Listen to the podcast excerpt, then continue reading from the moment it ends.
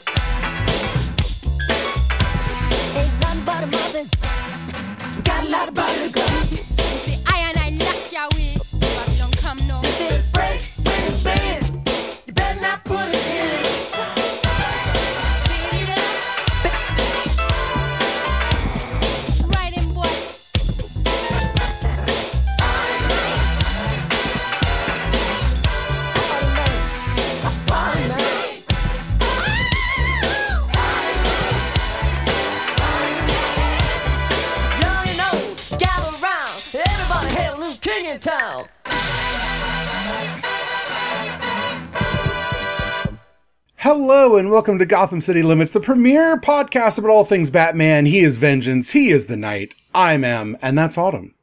Hi. We're here to talk about some goddamn Batman. Maybe you've heard of him. Yeah, we are. Um, how how was your trip? We haven't talked in. I was I was listening to one of your other podcasts, listening to Export Audio. And I was like, damn, Hmm. I got real used to talking to Autumn every week. It was sad to not talk to you every week. Uh, like we te- we send messages all the time, but it's not the same thing. Yeah, it's not the same thing. I'm good. Uh, trip was good. I read a bunch of comics, but not very many of them were Batman, and the ones that I did read were just like, oh, that was a good issue, you know. So Yeah, not a lot of like Batman stuff. I I went all in on a uh, DC Universe Ultimate subscription. Um, in that I got one, and then I read I read maybe like six issues of Batman, like spread across like two decades, like from the the 50s to the 70s and I'm I was looking for the period where Batman became cool that wasn't just that isn't just read the strange apparition stuff. Because I I've, I've read that before. And I, I'd like to revisit it at some point. But when they re-released that as a book like 15 years ago whatever I picked that up. Um but um I was like, cause I, there's like the new look Batman when they added the like yellow circle and that's like right before, it's like before, right after the show premiered, but the, the comics Right are still after. very, yeah, they're still really like silver agey. They're not, mm-hmm. they're not doing what I want it to do. And I feel like there's probably a period where it starts going that way right before the stuff that everyone thinks is gold. I can't imagine it, that stuff just burst on the scene fully formed. That would be crazy. Maybe it is. Maybe it is. Who knows? I, Yeah, because I've been also I guess like I have been kind of listlessly like bouncing back and forth between like trying to figure out because I want to read some Batman comics and I just haven't like landed on anything yet. And I was um uh, uh so t- issue 232 is the first um Of Batman or uh, Detective? of Batman. Okay, because Um, I've been I've been reading Detective specifically. Okay. Okay. Issue 232 is the first Ra's al Ghul story, which is the first like um Adams and O'Neill like collaboration. And so I was like going back like, oh, let me check 225. Okay, 225 is still like detect like detective stuff, dark and gritty. Like Irv Novick is like the artist who has a similar like um style. I haven't found out like I can't, yeah, I also can't figure out quite when the changeover happens. Between the two of us, we are going to pinpoint the exact month both books switch over to being cool Batman. it's gotta be like, it's gotta be after the show ends. That's all I can Oh, yeah, figure yeah, out. yeah, you know, Um, Um, it's weird because like I know the the the popularity of the show doesn't seem like at least like glancing through did not seem like it changed the comics that much for me. Um, no, other than No, other it- than Batgirl showed up, and I'm pretty sure Batgirl started like this version of Batgirl started because of the show. I could be wrong. I'm I am talking out of my ass here. I think that's true. Yeah. But like, so like Batman 232 is um June 1971. So there's like a five year window where like something's got to change, and I just don't know quite like what it is. You know. Mm-hmm. Yeah. Um. I'm googling But the I- I- stupidest possible thing. When did Batman become cool? but I'm kind of thinking about.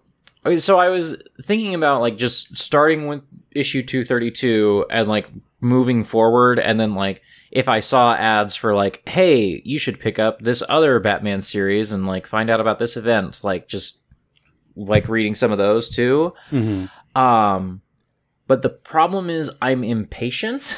and so I'm like, oh, but this this issue's boring. Let me skip through this issue. And then I'm like, well, I should just be reading like, you know, um a self-contained story, I feel like. But I haven't found any like I haven't like hit on any like self-contained stories that I want to read either. So, I don't know. I'm just I just have hyperfixation brain, you know. This I found a Quora answer that suggests that in '69 is when this turn starts, um, and then O'Neill and Adams work together in uh, January of '70 at Detective 395.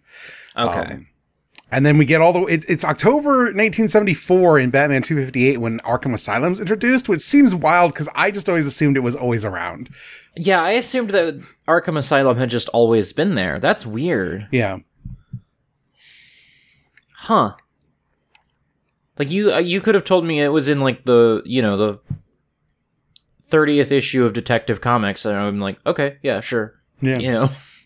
But Weird. um, DC Universe uh, Unlimited seems pretty good. Some uh, you had the problem where you're running into bad digital recolor releases. Yeah, a lot of um Neal Adams went through and had a lot of his older stuff recolored and um that is unfortunately like the best like highest quality like versions of stuff that's out there, which means that if you like go and like try to read anything that he drew, like it's all these like ugly fucking recolors that are in DC universe. So I went to uh a comics piracy website and I typed in Batman um and I just went until I saw, you know, like issue 1 to issue 713 and all the annuals and stuff and I just downloaded a torrent. Fair enough. Uh, the stuff I was reading, at least in uh, DCU, seemed pretty good about that, but it was before this stuff had really popped off. So, okay. like, so the Um, older stuff, I think they're just scanning what they got, and you know. Um, Yeah. I don't know if I, I don't know if my like distaste for digital coloring is enough to get over my equal distaste for trying to manage a downloaded comics collection because I hate it. I used to be this person and it just became like a way to like hyper fixate on stuff in a way that I found very unhelpful because I didn't read anything. I just gathered thousands and thousands of comics.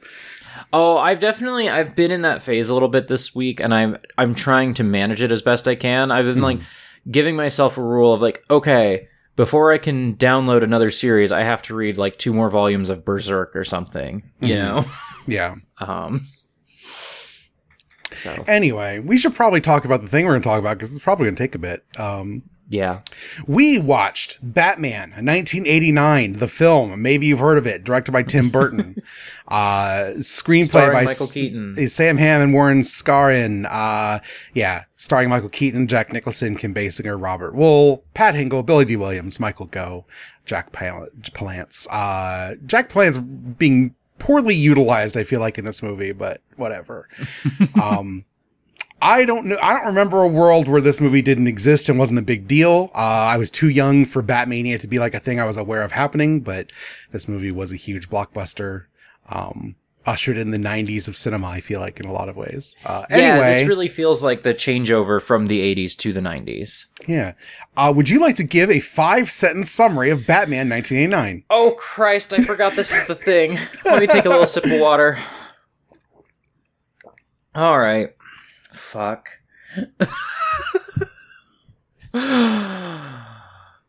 oh, how the fuck do I start this? Oh god, because I watched 30 minutes of this movie last night, and then I watched the rest of it today. Okay. Batman is a no, no. I'm taking another run at it. I'm taking Jesus Christ. This this movie is like overstuffed and also nothing happens, so it's weird. Um, there is a new costume superhero in Gotham, uh, Batman, and he is being investigated by uh, reporters for the Gotham Times, uh, Alexander Knox and Vicki Vale. Wow, that was Um, a sentence. One. wasted- I wasted a sentence on that. That's one. Two. Um Gotham is consumed by uh like quote unquote gangland violence uh and Jack Napier is like one of the guys responsible for this. He is the sort of enforcer for this guy named Grissom. Um and he is uh you know, fooling around with Grissom's wife. Uh, so Grissom tries to have him killed. Sentence three. yep. Um, in the attempt to have Grissom killed, um, Batman accidentally knocks, uh, or in Grissom's attempt to have Jack Napier killed, Batman accidentally knocks Napier into a big vat of chemicals and he becomes the Joker. Uh, sentence four Bruce Wayne and um, Vicki Vale begin a like romance in stops and starts because he feels he can't tell her that he's Batman. Um, meanwhile, the Joker is menacing Gotham City and specifically is like trying to woo slash kidnap slash use Vicki Vale. Sentence five: uh, Joker's reign of terror um, hits its peak at the big bicentennial fe- festival for Gotham, uh, where he attempts to like gas the whole town. Um, but Batman stops him and throws him off of uh, Bell Tower. and saves the day. I was a really bad summary. I'm sorry. Well, by the end of this, maybe you'll be good at these. He had some time off. You gotta shake the rust out. That's Batman. That's that's the plot of the movie Batman. When we do Batman Returns, I'm gonna just write it down. Okay, you could totally do that. I think that's cheating, but you know what? Do what you want. You, for the for the ep, for the regular episodes, I'm gonna just keep improvising it. I think when we get to Batman Returns, I I'm gonna not like work myself into a sweat trying to perfectly summarize this on the spot. Yeah, fair enough. Um, this movie's mid. I disagree. I think it's pretty good. I, I think I think it has to be perceived in context for that to really be true. But I think that in the context of when it came out and what it's trying to do, it's got so much going on that like Batman Returns is a better movie, like straight up. I'm mm-hmm. not even going to pretend it's not. But I think this movie's going for things that Returns would never reach for in terms of like mashing together the like Batman as noir hero plus huge gothic city plus like Joker exists in this weird like 80s high fashion like gangster world that is like Yes. it's the most interesting part of this because it's the one that feels like maybe the thing that Burton would be most like inclined to, but it's so, so little time is spent on it. Um, and he just kind of brushes through. But you go to like Grissom's huge penthouse, which has like a mural across the entire wall and like these really stark furniture pieces that are framed really like like straight onto camera, and it just feels like 80s fashion comics in a way that is like Yeah. really surprising to me. And I, that's the thing I didn't remember about this movie, uh, revisiting it. So when I say this movie's mid, I mean like the pacing is a bit off, and it's got a little too much Jack Nicholson, a little too little Michael Keaton for me. Yes, yes. but like sure. it is a wildly ambitious film that is like trying to do a hundred million things and i definitely like i have a love and respect for it. Like i like i don't always love because it's been a couple years since i've seen this i don't love like sitting down and watching this movie but there are like so many images and sequences that are just like buried in my brain that like thinking about this movie is great you know? Um cuz yeah i think like it really is trying to like bridge the gap between like the sort of like 80s like Alan Moore, Frank Miller stuff and um like there's there is more like Batman 66 type stuff in this movie than I remember. Um there is just like a goofiness and a lightness that I just absolutely forgot about. Um and I think it really works. I think it's like um the movie is at its best when like you know um Joker's mime henchmen are running around, you know. Um, I think I think the thing, the part of this that I actually really liked is the. I, I really like the Bruce and Vicki Vale stuff. I think that stuff's like really interesting Yes. and good. Uh, these movies will continue to struggle with like trying to give Bruce Wayne a like life, given that they you know trade out romantic interests every movie like it's a Bond film series, even though it's not. They could just do this. they could just let him have someone in his life, and it'd be interesting. But we're not here for that uh, at this point in movie history. Um, and this this conception of like Bruce Wayne existing as like this eccentric that is covering for a bunch of like baggage versus the Joker who is someone who's like using eccentricity a- and excess of the era of like the late 80s as like a vehicle for some sort of like deranged art statement which is not a characterization i like attribute to the joker but that's all No. like his whole motivation in this movie in a way that's really weird and interesting Mm-hmm. Um, and yeah, like I think, I don't think Nicholson is doing a bad job. Like I think he's a good Joker, and I think it's like an interesting, unique like way of doing the character. I just like. uh, Michael Keaton is such a goddamned weirdo in this movie, and I just wanted him on screen like at all times. I wanted to, I always want to hang out with his Bruce Wayne, like in, Yeah. like I just think he's like fascinating.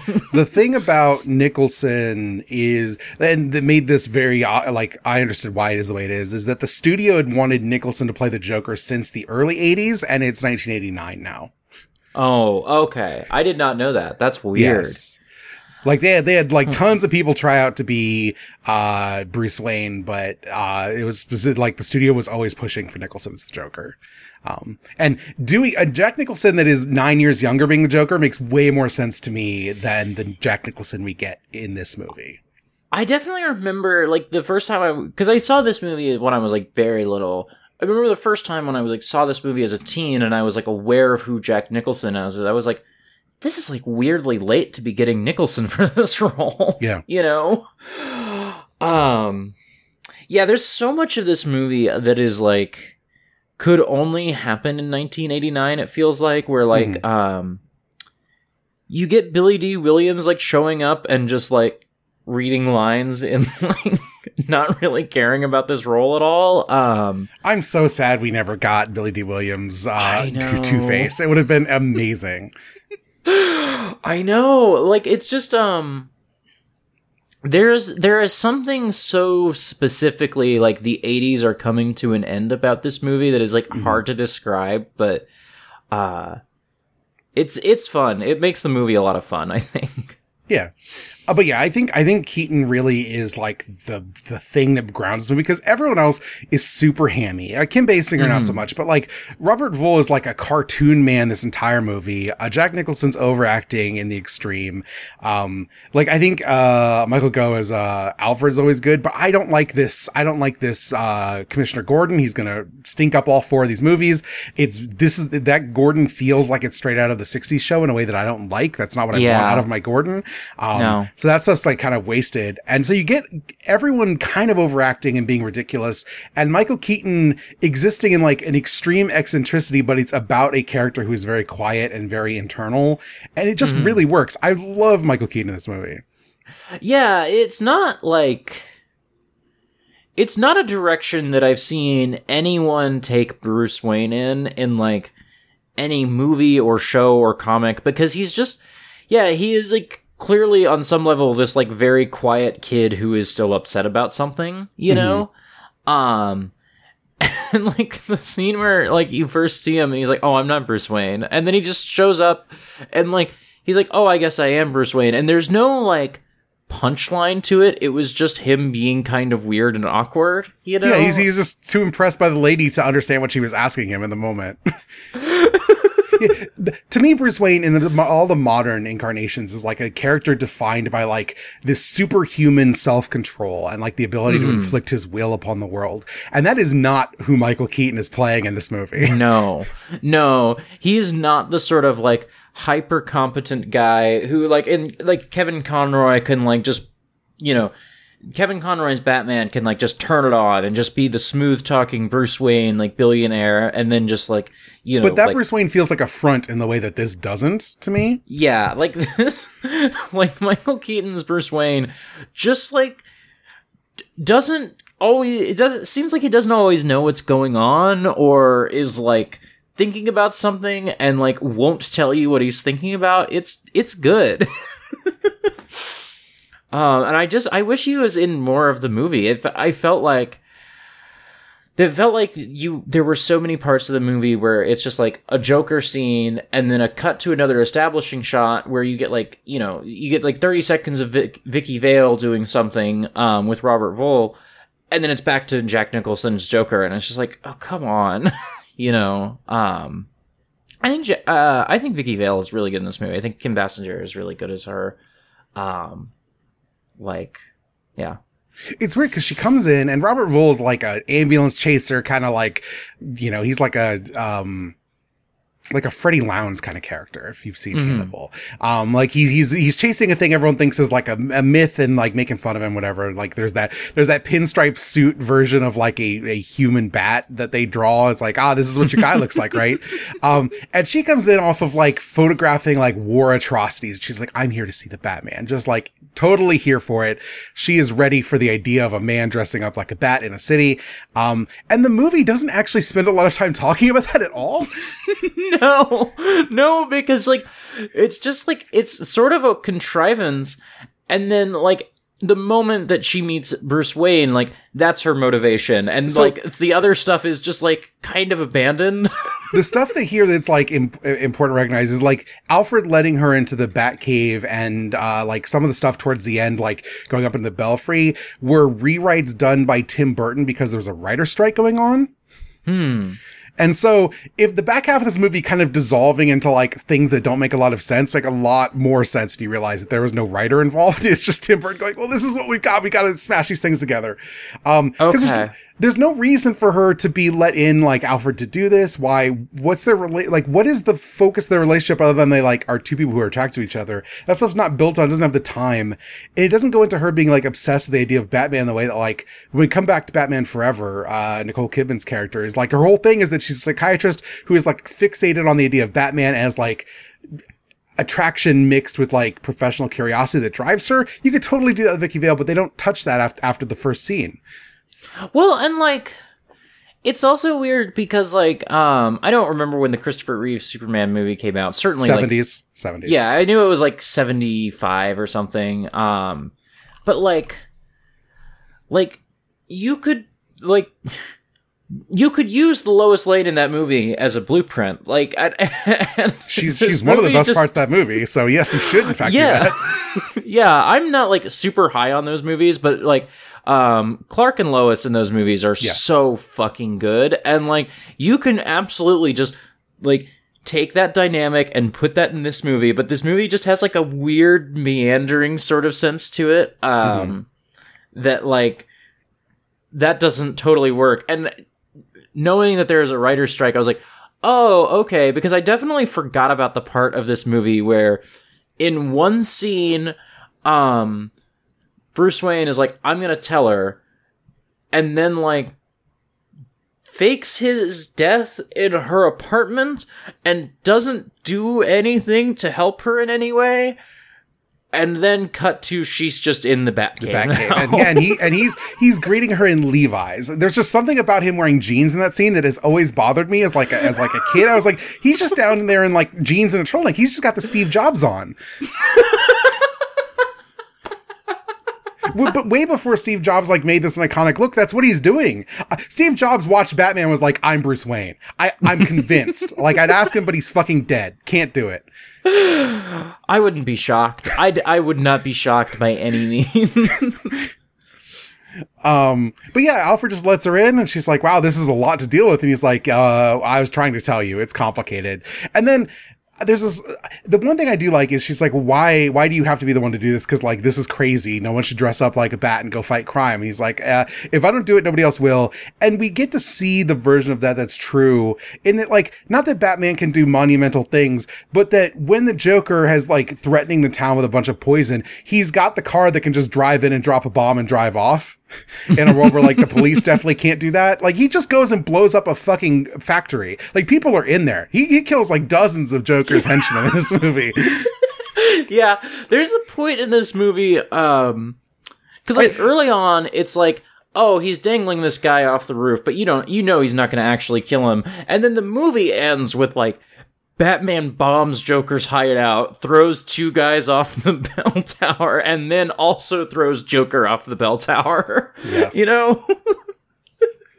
It's funny because it's like it's like the score at its most heroic as the Batmobile drives into this uh, chemical factory, drops a single bomb, and then drives out as like dozens of men explode, and uh, then it's revealed he's not even in the fucking car while he's doing it. he's just like standing outside, like fucking playing his Game Boy version of this uh, as the car drives in. But that's that's like Batman's heroism is being a person who can drop a bomb and blow up a factory, and I think that's kind of cool. Movie's not about that at all. Um, yeah, the movie. I don't really know what the movie thinks of Batman in some ways. Like, it doesn't like. I don't think Burton gives a shit, right? Like that's the secret. He he likes the melodrama of the characters. Uh, like his fixations really come out in the second movie. But like this is like a movie that's like presents itself as being about like a city that is like crumbling infrastructure and like reliant on organized crime to pick up the pace uh, of like failed governance. Because there's all stuff about the this thing's gone into debt and there's a decaying organized crime family. Joker comes in and is like, I'm going to throw the party. It's on me. I'm the Joker. Um, which could very easily be this like nightmare story about like libertarianism as like Bruce Wayne is the rich man and Joker, but but who is like using his wealth in like actual ways versus the Joker who's throwing around like this wealth that he's stolen. Tim Burton, thankfully, is not a guy who's ever cared about any of this shit, so it's not there. But it's all like on the ground in a way that's like this. This could be a disaster. This script with someone else directing would have been a nightmare. this movie is like principally about like ludicrous sound stages uh that like seamlessly transition into background paintings like that's Yes. what this movie is about Yes, yes. and like and that's the no- that's part is great. Uh, to be fair, like the special effects in this movie are incredible, just good Yes. across the board. Yes. Um this movie is also about just like thr like there's just money on the screen in every shot and also they commissioned a whole Prince album for this. it's really funny because like there's the print stuff is really it like I think it works in the parade, but the Mm-hmm. one in the art museum is like out of nowhere. Batdance Yeah. isn't even in the fucking movie. This way, the first time I heard Bat Dance, I was like, "Is this in the movie? I don't No. remember this being No, in the not in movie." the and the answer is no. No. It's weird 'cause- and it doesn't match the score at all. Like Danny Elfman's score is, you know, iconic. Uh, reading the, the lengthy Wikipedia about this movie, uh, basically Tim Burton just sent him, uh, The Dark Knight Returns. It was like, read this, make a, make a soundtrack that sounds like this. And that's what, that's what the thing he wrote is, which is funny because I don't think this Batman score lines up with my mental perception of Dark Knight Returns at all. But hey, I'm not Danny Elfman. I remember um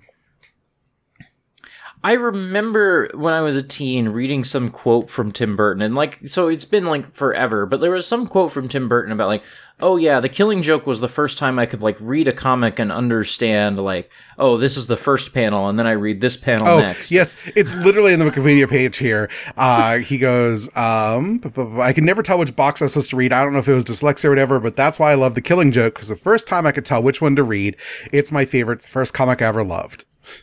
And there's like none of the killing joke or Dark Knight Returns in this movie, I feel like. I guess they're kind of like, oh, Gotham is like a place of like murder and mayhem, but like, I just don't see those books in this movie at all. I, I mean, I am glad of this because I think that that would have made the movie worse. The only thing I can give, get here is like Batman in this movie is is it is more focused on him as a mythic figure who doesn't act, actually have to do a whole lot most of the time. Just No. showing up is enough to instill like fear, and then he like pulls out a gadget, does one thing because the suit can't fucking move at all, and everyone's No. very impressed, and they shoot it well enough that you can believe it, and that's all that matters. the the the couple of scenes where like um him and Vicki Vale are like running through like alleyways and stuff are hilarious because he can't fucking move. Like Yeah. he has to keep his whole body like perfectly upright at Yes. all times. yeah, he has no he has no neck or like head movement, neck movement. Uh the the suit seems really rigid. Also, whenever they just show his face, the suit the the cowl is so like heavy that there's just gaps around his like chin the entire t- and face the entire time. It's just Yeah. it just looks bad when it's like well lit. And watching like a you know an HD copy of this definitely like does not help that stuff and it's very funny. Um it also his like moves as Batman like right at the beginning is show up, get shot and then reveal that he is not actually when you shoot him he does not die. It's like he does it like seven times. there's there's one one of his dramatic things is literally to fall from a great height and then pretend to be dead. that's that's a thing he does and it works. it keeps working. But th- my favorite was like because I was noticing it. I was like, he's been like he's pretended to be dead like four times in this movie, I think. And then uh, like when you get to the scene um of him in Vicki Vale's apartment and like he gets shot, and it was like, oh my god, he's not even in costume, but he's just pretending to be dead in a co- in this. He doesn't even get anything done. He just enters and then leaves the scene again. which I understand, like he can't do a whole lot, but it is very funny that his he, um, all of his dramatic moments are just like almost like horror movie gags of like, ah, the killer's been destroyed. No, he's sitting up. He's doing the Michael Myers. Um, but then you get the like once the action is happening uh, briefly at the end of the movie, you get the Indiana Jones thing because the suit can't move. Of guy shows up, does a bunch of cool martial arts moves, and then Batman punches him down a shaft. um you do get like so much of this movie is also just like you know uh i'm up and down on tim burton as a director but like so much of this movie is just about like oh tim burton just really likes like german expressionist films and so he's gonna Yes. like try to do that and like oh uh tim burton really likes vertigo so he put the vertigo staircase in this movie Yes, shit like that yeah, for sure. um it's it's it's weird because like i like i say i don't love watching this movie but i do really love like all i i like all the individual parts they just kind of don't come together a lot of the time for me i guess is what i'm Mhm. trying to say Yeah. Um it's weird because like I this is not my preferred Joker. Obviously, I think the mechanics of the plot don't really work. The thing that's always bothered me, this has bothered me since I was a kid. It bothers me now. Y- you get the dramatic reveal of the fucking bat plane. Someone in the Discord was like, "Ah, it's it's the bat wing. I'm gonna call it the bat plane. I'm sorry, it's just what I'm gonna do. You get the dramatic reveal of the bat plane. It's fucking sick. It's like a flying saucer. It steals all of Joker's balloons. He pouts, "Where's all my balloons?" Uh, he already stole all my balloons. That's a great line. I love it. Flies up, makes the silhouette of the bat symbol against the moon. That's fucking sick. Comes great. Down gets shot with a single revolver bullet, plane smashes directly into the fucking church. What the hell? I remember when I was a kid thinking, like, is it because that gun is really long? Does that make it a better the thing, gun? The thing is, he pulls out a he pulls out a gun, and it's got a ludicrously long, like cartoon barrel. But that doesn't make bullets more powerful. That's not how guns work. Um, and and so he shoots it, and then we also find out that like later the the. The, that gun is like telescoping or whatever because it like goes back he s- collapsed it back down i don't think that gun would fire in the first place but uh it takes out the bat plane single shot just boom done it nailed it meanwhile, meanwhile, Batman's locking on his like targeting computer machine guns to the Joker, misses every shot. That was it's the bothered. It's bothered me for fucking thirty years. I fucking hate it. Another thing that happened was that I had a moment as he's firing on him with the machine guns. I was like, is he purposefully trying to miss? Is it like, oh, he's Batman, he doesn't kill people? And then I remember, oh, right, No. five minutes ago, he blew up 30 dudes. yeah, yeah. He does not give a shit. He would totally kill the Joker. He's trying to kill the Joker. He then goes on to kill the Joker later. I was like trying to remember how the movie goes. I was like, is he really reluctant to kill the Joker? And then, yeah, I just remember, like, oh, right, he just killed 30 guys. Like, he doesn't care. Yeah. Why also, is he Joker, missing? the Joker killed his parents because in this story, the Joker killed his parents. It's really funny that like I also didn't remember that he has to like stop and tell the Joker you killed my parents. Like like I'm gonna kill you, but first let me tell you my origin story, Joker. I forgot that part. know. The uh the I made you, you made me stuff that Joker has at the end. That is probably the stuff that's most like the killing joke, I guess. yeah, I guess so. Um Because that's not like a depiction of the Joker that existed in popular media uh, No. before this movie. yeah, I guess I guess that would be it would be that and it would just be the sort of way that like, oh, these are like yeah, kind of like mythic foes, kind of like what you were saying earlier. Mm-hmm. Yeah. Um There's also because of all this, there is a protracted sequence like ten minutes uh, long, like deep, in, like Oh two thirds in the movie, where Vicki Vale and uh, Knox discover that the Waynes were murdered years ago, and Bruce was an orphan because everyone knows who Batman is in America, but unless you read comic books, you had no idea that Batman's parents were murdered. This is like the first time this has really been depicted as the Batman story, because like Batman sixty six doesn't talk about this. Well, and it's weird because like um the movie opens on a fake out that doesn't work unless you're a comics no, nerd. Unless you know, like. yes, yes. that might be the most modern comic book part of the entire movie, actually. because the movie opens on some people like a, a man, a, a wife, and a child like leaving a movie theater, and like you know, um, Batman comes and saves them in the alleyway, and I was like, oh, okay, so we're gonna open on Bruce's parents getting murdered, and um, you know, Jack kills his parents and says, "Do you dance with the devil?" No one says, "Have you ever danced with the devil in the pale moonlight?" until like an hour in. yeah. And then they have to like, show the whole fucking flashback of him remembering that he said that or whatever. Yeah. the big iconic line of the movie isn't until an hour in, and then they have to backfill when they had a totally like they could have just done that at the start instead Yeah. of the fake out. Yep. And because this is the first, like, it's so focused on, ah, Br- Bruce is like an orphan. His parents are murdered whatever, by the Joker. None of the stuff about like the Waynes mattering is in there. It's like totally divorced from that. That hasn't exist. That doesn't exist in the canon of this world yet, which is really interesting to me because like, if we get if we get deeper past past the, the you know the show the animated series we'll get into the world where thomas wayne is like a mythic figure in batman. I think that stuff sucks. Uh, i hate it. Fuck thomas wayne. I've never cared about that guy. He's dead.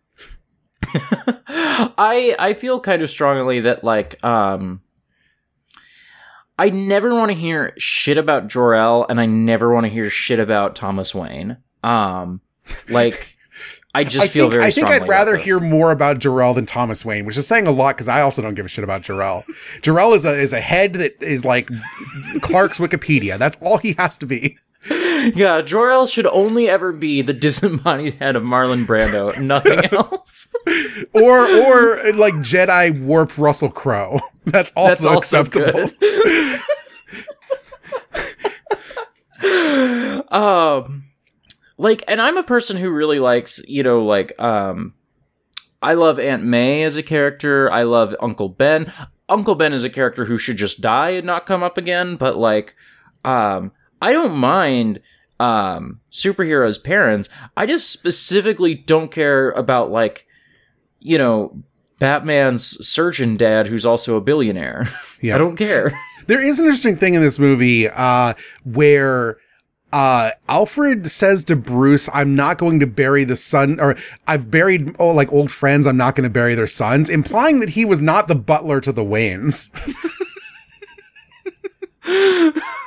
yeah, I didn't understand that line because it's like, so like, were you also Thomas Wayne's like pseudo dad? Like, what is going on there? yeah, were you and Thomas Wayne are just like tight, and then you're like, "I'm going to watch over my, his son," and the best way to do that is to act like I'm a butler. I, yeah, I don't understand it. Um, I, I will say I do like uh the Alfred in this movie who's like kind of following Bruce around, like picking up his messes and like Yes. pouring a glass of water before Bruce even comes into the room. That's like a really good Alfred. this is my favorite Alfred. Um, I like the one in the show's really good, but I I've always liked this one. Uh, he's just super warm. Michael Gough's a great um great actor. You know, This is a really good Alfred. I'm also very fond of the um uh the the Snyder cut Alfred. Uh, yes, um, yes, yes, absolutely. Um, I've talked about that Alfred before on uh, I guess I guess VoIP Life, but yes, that Alfred's really good. yeah. I'm I'm a huge fan of that Alfred. Michael Caine Alfred get fucked. No Oh, time for that man. I hate him. Oh, I hate him. Let me tell you a story, and it'll sound profound because I have a British accent. Shut the fuck up. Yeah. The part here where they get, they, they have dinner in that ludicrously large room, and Bruce is like, I, I don't think I've ever been in this room. Let's go have dinner somewhere else. And they just sit in the kitchen with Alfred, and he tells embarrassing stories about Bruce Wayne as a kid. That's great. The, more Batman needs to be like that, please. yes. Um. The.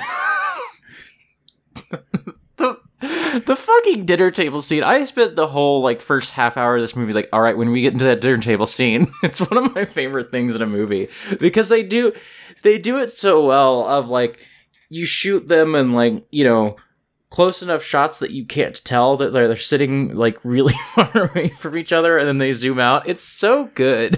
Yes. Um. Uh, the the set design of Wayne Manor in general in these two movies, the Bird movies, is so good because it just feels like the worst possible place for a person to live. It's just it's just beautiful and cold and empty all the time. like the scene of um Knox and Vicki Vale like wandering around the mansion and then like Bruce Wayne like kind of walking up behind them Yes. um and saying, you know, I bought it in Japan. yes. um and like he clearly doesn't even care about this stuff. Like he's not bothered by them talking shit about his cool suits of armor. Yeah, give Knox a grant. Give Knox a grant. he's such an asshole. I, I think Knox is a really cool character. I wish he was like, I don't think he's from, like, he's just for this movie. Um, he's just good. I think, I wish there were, this character existed more in like Batman stuff, but like, when Batman's about like, oh, does the Batman really exist? It's always wrapped around the police in a way that this movie doesn't give a shit about. Yeah. Um, The- this stu- movie ends with, oh, he got us a signal. You know? yeah. yes. He sent a signal. Uh, great. Fantastic. The bat, the bat signal is weirdly the one of the Batman accoutrement because some people were like, I don't really like. Uh, Jackson was talking about, I don't really like. The, I don't know if I like the Batmobile. And I'm like, how do you not like the Batmobile? I don't like the bat signal. That's my thing. I think it's hokey. I I like any scene where Jim Gordon is standing on a rooftop smoking a cigarette and Yes, like that part is true, but I think he could do that with a fucking telephone. Uh, it doesn't need a giant light that shines up in the sky. it, it definitely um i'm pro bat signal but it definitely like it breaks a lot of stories because it means that like either no one believes uh that batman is real but gordon keeps this thing around anyway yes. or Well, yes, the everybody Bat- just The bat signal definitely has to exist in a world after everyone knows Batman is real, right? You can't have Yeah. one without the other. But I think it's specifically in movie, like because I grew up with these movies. That's the thing that I really hate is the the way that the signal looks. in this movie is like it's just a matte painting or whatever. It's like an animated mm-hmm. element. We get to like Batman Forever, and it's like they try to make it realistic, so it's just diffuse and like shitty looking. And if there wasn't cloud cover, you wouldn't fucking see it. yeah that's the other thing is that most of the time it doesn't make any fucking sense Like it, it works fine in comic books, it works fine in animation, but like the practicality of the commissioner of the police is going to stand up on a roof, shine a light in the sky, and just fucking hope the man is looking, uh, is is wild to me. Give him a fucking cell phone. Um, the other, the other thing, uh, you could do is you could, for example, fly a bunch of police blimps around the city twenty four seven, so that sick, if you need yeah. to, if you need to, uh, get Batman's attention, you can like shine the light on one of the blimps. That would work, I guess. You you haven't seen Batman Returns, right? no, I have not. Okay, yeah, I don't I don't want to. There's a bit about the bat signal in that movie. I don't want to spoil it for you. You can enjoy that when we get to that movie. Okay. I will definitely be talking about it because I think about it all the time. So. Um, Um, yeah, that signal's goofy. Uh, you know, but like the rest of it, like the Batmobile's sick. The Batmobile shows up. It's like a cool tank. It, it, can armor itself. Um, it, it's remote controlled, which is way more impressive in 1989 than it would be today. the special effects on when the shields go up are so hokey, but they really work. I, I love think. them. Yeah, they're so good. uh, Tech Watch, Batman has a grappling hook that he does not have in the animated series where we're at yet. Yeah, but he's going to get it in the animated Yeah, series. So Yes. I mean, that is my my vision of Batman is pulling out that grapple gun and sh- the way the sound it makes when he shoots it out, like in the animated series. Like that's Batman to me. That's fucking Batman. I also forgot how good the um, gag is of like he asked Vicki Vale how much she weighs so that Yes. he can get his grappling hook right, as if it's not just you know like oh this is my magic grappling hook, you know, yes. because that's how you know the show and the um. Any video Oh. games, it's just kind of magic, you know. Yes. He, he also has the fall away like rock tunnel that uh is straight out of 60s Batman to get Oh, into the yeah. cave when he's driving, which is good. But like with the most like rousing gothic score as they drive through the, the woods to go through his fake rock wall, like the build up to that reveal is ludicrous. the, they spend so they do so many shots of just like here's the batmobile coming around a turn here's the batmobile on a straightaway through some trees here's it coming over a hill that just feels like an ad for a toy like Yes. hey kids buy this Um, I definitely had some a bunch of toys from this uh this movie. I did not unfortunately have the Bob action figure with like karate kick action because I I know that that's a figure that existed. I, Bob has always been a weird addition to this movie. He was just a guy Tim Burton knew and liked. Put him in as like a friend of his. He put in the movie. Uh, he's Joker's I- number one guy. i did have a moment just now where i didn't know that that guy's name was bob and so when you said a bob action figure i was like twin peaks no, Bob the Goon. That's his like character name in this movie. Oh, right. Okay. I okay. Yes, yes. The one that the one that Joker shoots, and I, I Yeah, got like the a guy little with like a like long hair. Yeah, Bob. Um, that guy's fun. That guy uh really like just stole my heart when um he was like all yes sir to uh uh the Joker, and then he gets killed, and I was it was kind of a bummer. I was like surprised. I was like, oh, I kind of liked that guy. in one of the drafts of this movie, the part where like uh Grissom says to Jack, like when he's sending him out, he's like, You're my number one guy, and then he says that to Bob. And much like Grissom, he betrays his like you know his his number one henchman for really petty reasons would be like a part of the character arc. It's not. It's just a thing that a writer was really proud of and like made it into the movie just out of inertia but is no one making the movie is aware of that being true.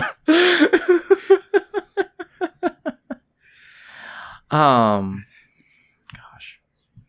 Also nothing with grissom matters. There's so much grissom stuff and none of it matters. Yes.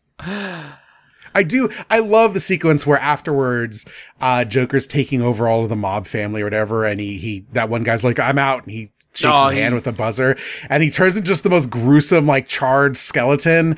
I love that scene. I love when he's talking to the skeleton. He goes, "I'm glad you're dead," and bursts out laughing. I think it's so good.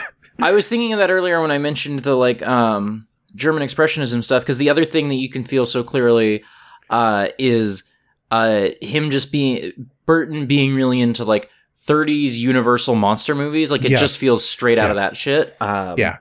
yeah uh, and that's that's when the Joker stuff I think is the best is when he is like uh, interacting with those characters and being like way too much for them. Um, yeah, good. I'm I'm not like if I was going to do a Batman story, I would not, you know, have uh, Joker affiliated with the mob in the way that he is in this movie. But um I think it works here and I think like it's really fun as like a person who kind of cares about 80s Batman who's like starts out like beating up on like mob guys like this and graduates to be- beating up on guys like the Joker. Mhm. Um, so having those guys in this movie is a lot of fun. You know. yeah. Um, Um, there was oh, there's one other thing I was going to say about this. Now, I, oh, I also like that Joker twice uses like flesh colored makeup to make himself look normal. oh, it's hideous. It's a good bit. it's a, it's a good bit. It's like purposefully hideous, but it's Yes. oh, I hate it so much. Yes. Um, I also really like uh the convoluted like Joker double betrays the mob because he like kills one of the guys in private, and then he's like, Yes. you know what? I'm gonna kill the rest of them in front of everybody.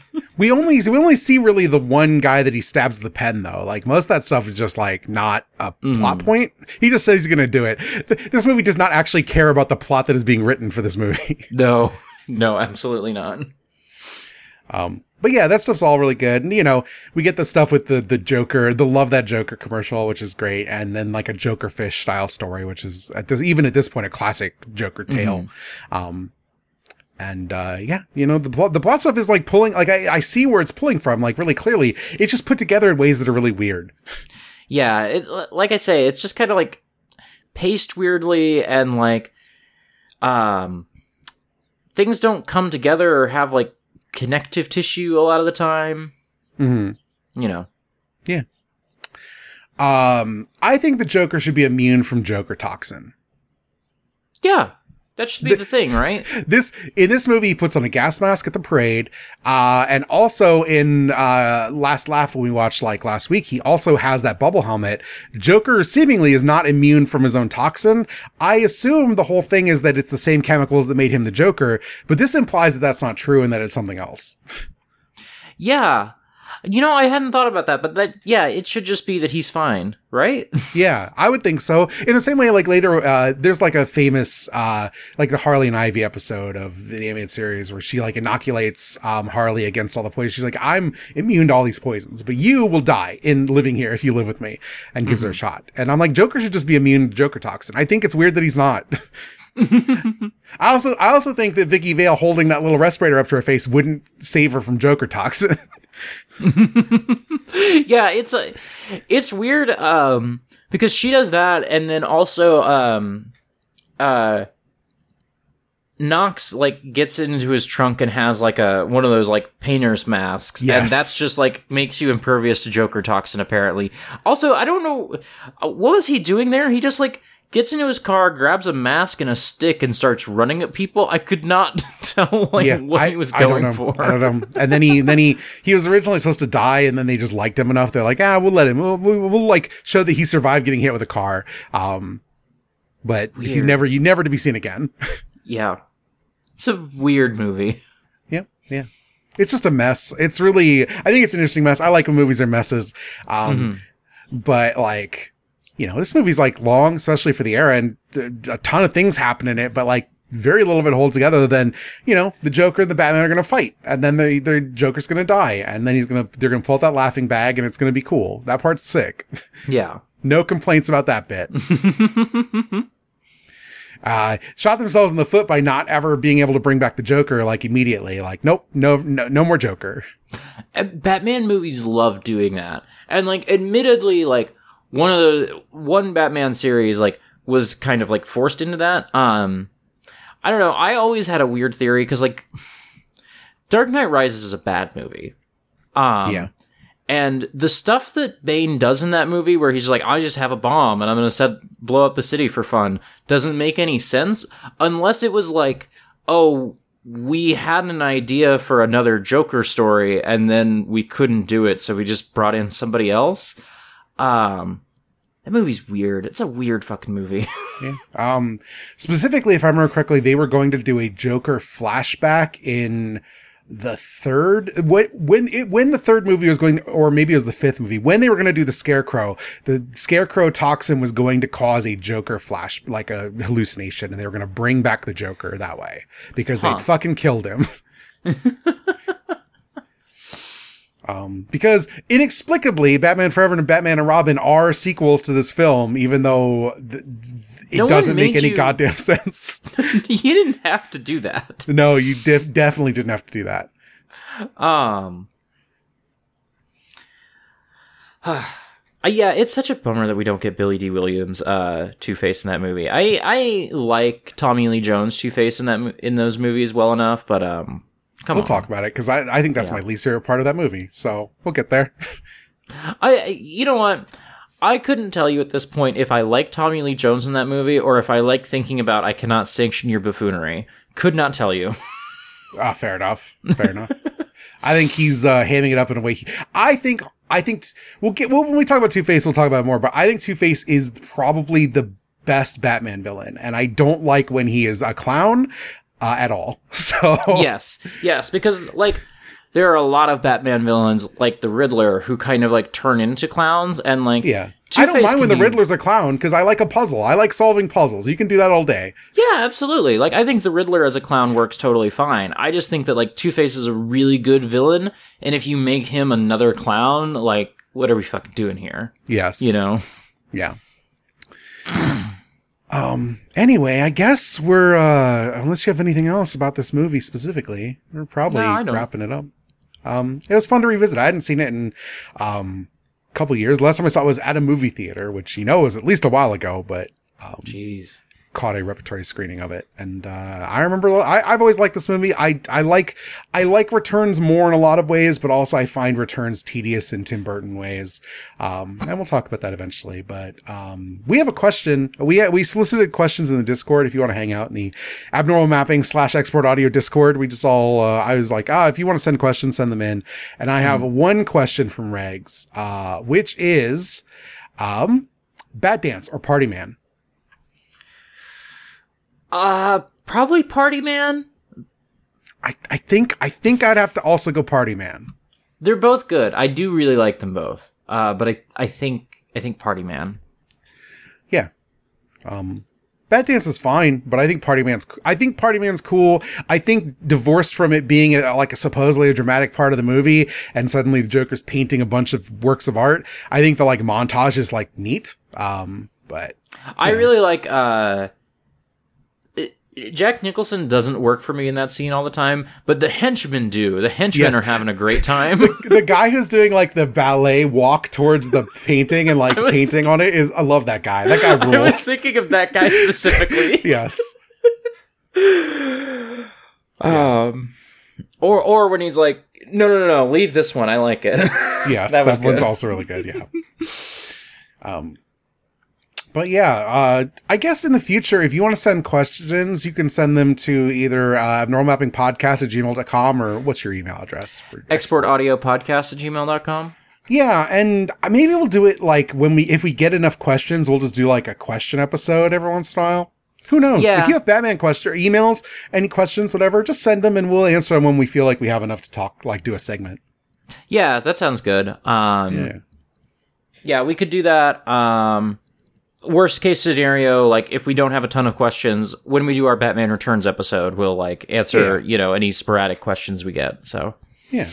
Um, but yeah, feel free to send those in whenever. If you want to suggest like good short Batman runs, uh, you can send them to me. I'd love to uh, know. Um, I've never read the Grant Morrison Batman. If you could just like let me know which ones of those I should read, that'd be great.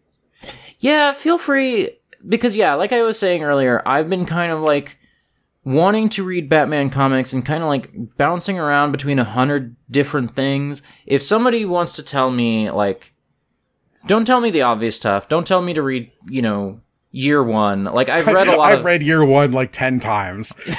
easy. Like, don't tell me the obvious stuff. Tell me like, oh, I really like when this writer was working on Detective Comics from like 1992 to 1994. Like, tell me that sort of shit. You know? I mean, Um, you know, if you got something a little more uh, obvious than that, uh, you know, send them to me. That's fine. You know, pick pick who you want to send them to, and um, me and Autumn will just compare notes or whatever.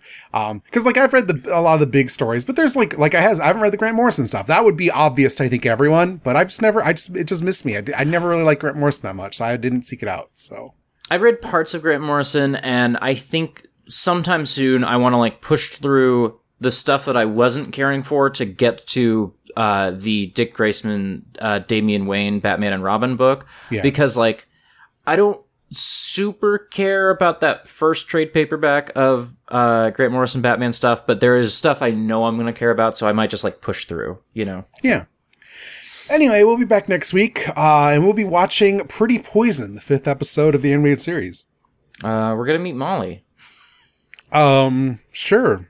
That's a joke that doesn't make sense to anyone, but it's fine. I mean, it makes sense to me. I just rolled Yeah. my eyes a little bit at it. That's all. You can audibly hear me roll my eyes at it. Um, until next time, you can find me on Twitter at em underscore being. You can find most of my podcasts at normalmapping.com. Um, you know, we've got an episode on Metroid Prime 2 coming out soon. Uh, look forward to that. I'm really excited for it. I finished that game yesterday and, uh, I thought you were just playing that for fun. no, no, no, no. We're doing, that's our, do you not, we, we literally list what we're playing next every month. No, no, no. I, I, um, I listened. you listen to, to the, abnormal mapping. I listened to the episode, but I was on the the 4 a.m. train, and so like I was kind of like drifting in and out of consciousness. I actually was gonna like re-listen to it this week because like I don't think I retained any of this, and this is like my favorite podcast, so I'm gonna. okay. All right, plugs. Uh, you can find me on Twitter at autumnal underscore coffee. You can find all my other podcasts at exportaud.io. Just today, Regs and I recorded uh, a new episode of Hot Singles. That ep- that podcast took a little bit of a break uh, for the summer, but we're cut- not the summer. Anyway, we are back with that. Um, that'll be out uh, probably a couple days after this podcast is up. So look forward to that. It's a really good episode. We uh, the premise for people who don't know is that Regs and I like I pick an album, they pick an album, we talk about it. You know, so it's good shit. Yeah. Uh, this podcast, of course, you can find at exportaud.io slash Batman. Uh, new episodes come out every Monday. If you're listening to the free feed, you can get episodes a week early. You can listen to the next episode right away if you go to the Patreon, exportaud.io, and give a dollar, and you'll get all the Export Audio podcasts early. Yeah. Um, so, you know, look forward to that. Uh, send emails, of course, about Batman suggestions, and I'll look at them and uh, try to read some. Uh, Batman's fun to think about. I'm, I'm like, damn, comic books, but only Batman. if you want to hang out and chat, you can also. Um, I figured I should touch on this.